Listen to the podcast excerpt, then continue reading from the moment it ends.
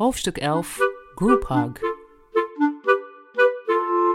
Na de ingreep mocht Kavia de hele dag thuis blijven en series kijken. En ook in het weekend deed ze maar zo weinig mogelijk. Er was geen streptokok op haar pad gekomen en dat feit alleen al was reden voor een feestelijk gevoel. Daarom ging ze zondagochtend naar buiten om gezellig met zichzelf koffie te drinken, maar het koffietentje was dicht.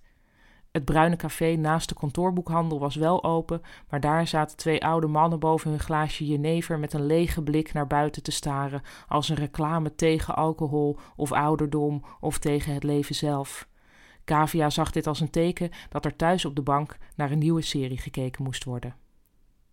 Op maandag ging ze gewoon weer aan het werk. Daar leek niemand zich te herinneren dat ze in het ziekenhuis was geweest en Kavia betrapte zich erop dat ze steeds expres even kreunde als ze opstond.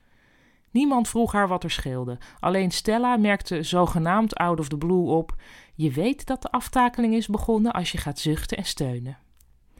Kavia besloot er maar weer mee op te houden. Er was nu eenmaal veel in het leven dat men in stilte diende te dragen. Met de lunch at ze een kroket. En ik had nog wel besloten om vegetariër te worden, bekende ze aan Roy. Ha joh, dan word je toch flexitariër, zei Roy ruimhartig. Aan het eind van de middag belde de vriendin die ze nog kende van de studie communicatie. Ze vroeg of Kavia die avond kon oppassen op haar drie kinderen, zodat zij en haar man wat together time konden hebben. Het is heel erg nodig, zei de vriendin licht paniekerig, alsof haar man met zijn koffers in de hand stond, klaar om haar te verlaten. Nou, ik zou dolgraag willen, loog Kavia en ze dacht terug aan oudejaarsavond, maar ik zit nog met die ingreep helaas.